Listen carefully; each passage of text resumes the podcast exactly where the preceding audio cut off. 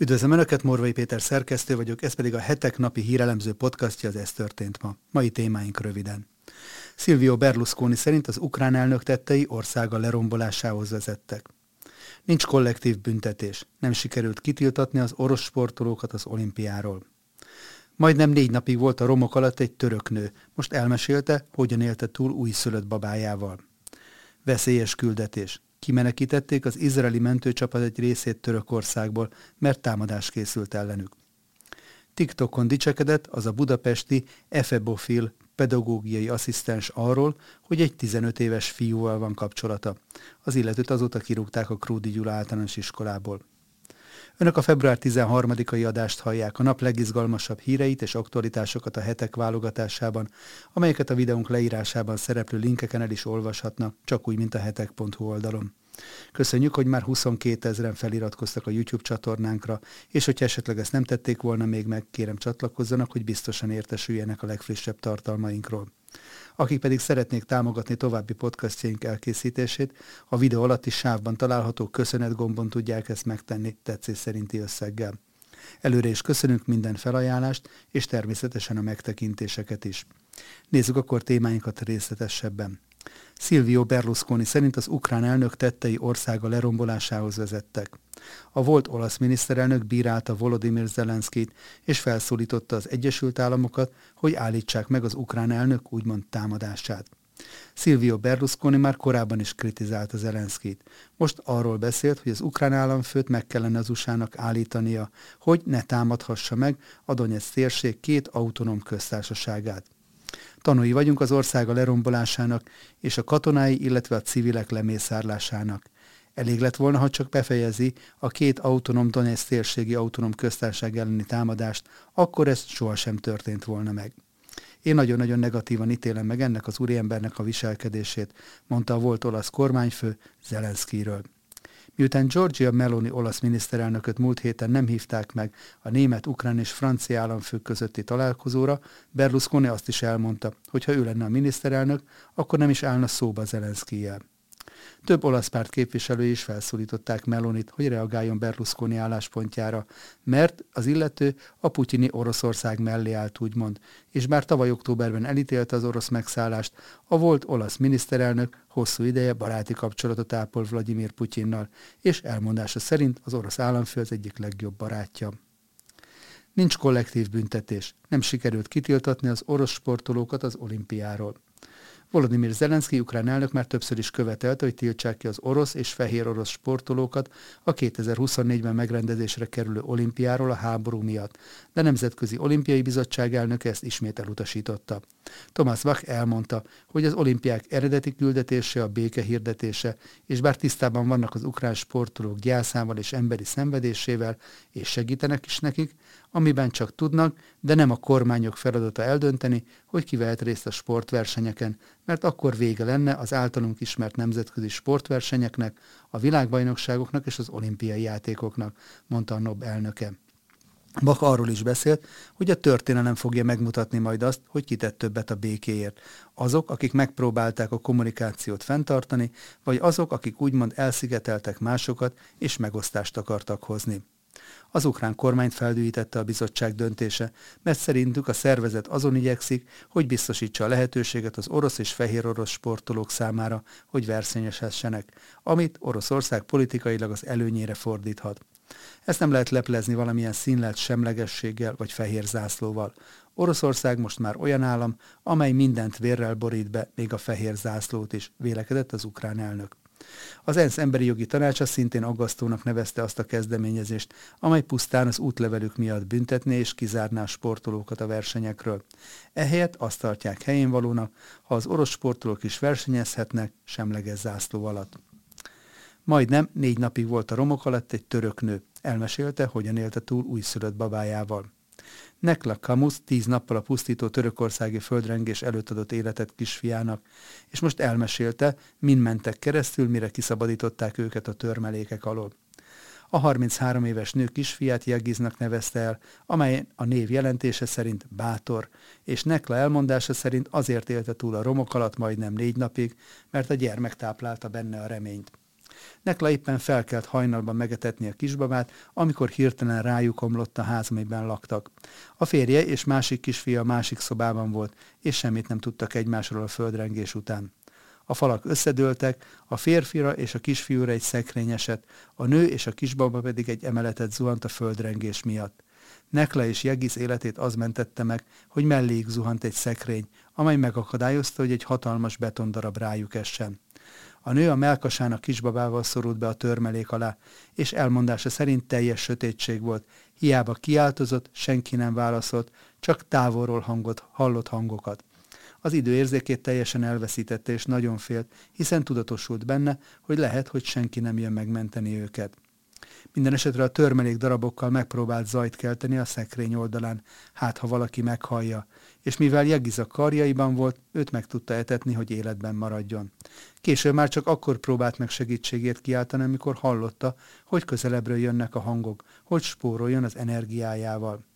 Jagiz az idő nagy részében békésen aludt, és csak akkor sírt, amikor éhes volt, majd az evés után ismét visszaaludt. 90 órával a földrengés után Nekle egyszer csak kutyák ugatását hallotta, de nem volt már benne biztos, hogy nem álmodik-e. Jól van, kopogjon egyet, ha igen, mondta egy török tűzoltó. A tűzoltók ezután óvatosan ásni kezdtek, és sikerült kimenteniük Neklát és Jagiszt. A kisbabáról a mentőautóban készült fotó bejárta a világ sajtót, de az anya és fia kiszabadításáról videó is készült. A megpróbáltatásoknak azonban még nem volt vége, hiszen Nekla nem tudta, mi történt a férjével és másik kisfiával. Már a nőnek és a babának nem lett semmilyen súlyos fizikai sérülése, a biztonság kedvéért kórházban tartották őket még egy napig. Ott már a rokonok vártak rájuk, akik elmondták, hogy Nekla férje és a másik gyermeke is túlélte a földrengést, de mindkettőjük lába súlyosan megsérült, ezért egy másik kórházba szállították őket. Nekla szerint a babának is köszönheti, hogy túlélte a földrengést. Ha a babám nem lett volna elég erős ahhoz, hogy ezt a helyzetet kezelje, akkor szerintem én sem lettem volna az. Nagyon örülök, hogy még újszülött, és semmire nem fog ebből az egészből emlékezni, mondta a nő. A család egyelőre még nem lehet együtt. Az anyát és a babát már kiengedték a kórházból, és a rokonokkal együtt sátorban laknak, mert nincs hova menniük. Az apa és a másik kisfiú pedig kórházban van, de mindannyian örülnek, hogy életben maradtak. Veszélyes küldetés. Kimenekítették az izraeli mentőcsapat egy részét Törökországból, mert támadás készült ellenük. Több mint 500 izraeli utazott Törökországba, hogy humanitárius segítséget nyújtson a súlyos földrengések után, de több mint 21 magángépen kellett, hogy elhagyják az országot. A mentőcsapat egy részét arról tájékoztatták, hogy közvetlen fenyegetés miatt el kell hagyniuk Törökországot, mert súlyos veszélyben van az életük. A segélycsapat távozása azonban nem volt egyszerű, hiszen nem állt rendelkezésre repülő, amivel utazhattak volna. Végül Miriam Adelson, izraeli-amerikai milliárdos odaadta a magángépét, hogy a mentőakciót végre lehessen hajtani. Tudtuk, hogy jár bizonyos kockázattal, hogy Törökországnak ebbe a térségébe küldjük csapatunkat, hiszen ez közel van a szír határhoz, de minden lehetséges lépést megtettünk, hogy csökkentsük a veszélyt, és részt vehessünk az életmentésben. Sajnos konkrét és közvetlen fenyegetésről szóló hírszerzési információt kaptunk az izraeli küldöttséggel kapcsolatban, és a csapatunk biztonságát kellett inkább előtérbe helyeznünk, mondta Dov Meisel, a United Hatzalag segélyszervezet alelnöke. A szervezet 15 embert szabadított ki a romok alól a törökországi mentések során, miközben a halálos áldozatok száma már meghaladta a 30 ezret. Az izraeli haderő segélycsapatai és az Israel is Törökországban maradt, hogy folytassa a túlélők felkutatását. TikTokon dicsekedett az a budapesti úgymond efebofil pedagógiai asszisztens arról, hogy egy 15 éves fiúval van kapcsolata. Az illetőt azóta kirúgták a Krúdi Gyula általános iskolából.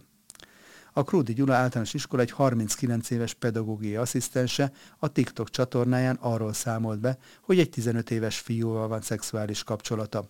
A botrány kirobbantását követően az Észak-Budapesti Tankerületi Központ felmondta a munkavállalói szerződést.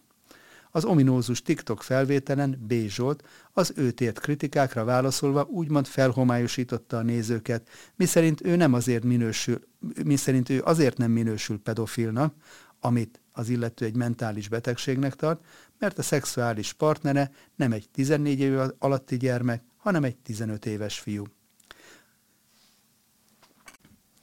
A TikTokon dicsekedett az a budapesti úgymond efebofil pedagógiai asszisztens, hogy egy 15 éves fiúval van kapcsolata. Az illetőt azóta kirúgták a Krúdi Gyula általános iskolából. A Krúdi Gyula általános iskola egy 39 éves pedagógiai asszisztense a TikTok csatornáján arról számolt be, hogy egy 15 éves fiúval van szexuális kapcsolata. A botrány kirobbantását követően az Észak-Budapesti Tankerületi Központ felmondta a munkavállalói szerződését. Az ominózus TikTok felvételen B. Zsolt az őt ért kritikákra válaszolva úgymond felhomályosította a nézőket, miszerint ő azért nem minősül pedofilnak, amit az illető egy mentális betegségnek tart, mert a szexuális partnere nem egy 14 év alatti gyermek, hanem egy 15 éves fiú. A Krudi Gyula általános iskola azóta elbocsátott pedagógiai asszisztense azzal magyarázta, hogy azok az idősebb férfiak, akik a 14 év feletti fiatalokhoz vonzódnak, azok úgynevezett ebofilok, ami nem ütközik Magyarországon büntető törvénykönyvben. Például az Egyesült Államokban azonban már szexuális bűnelkövetőnek minősülne a magyar pedagógus ezért a tettéért.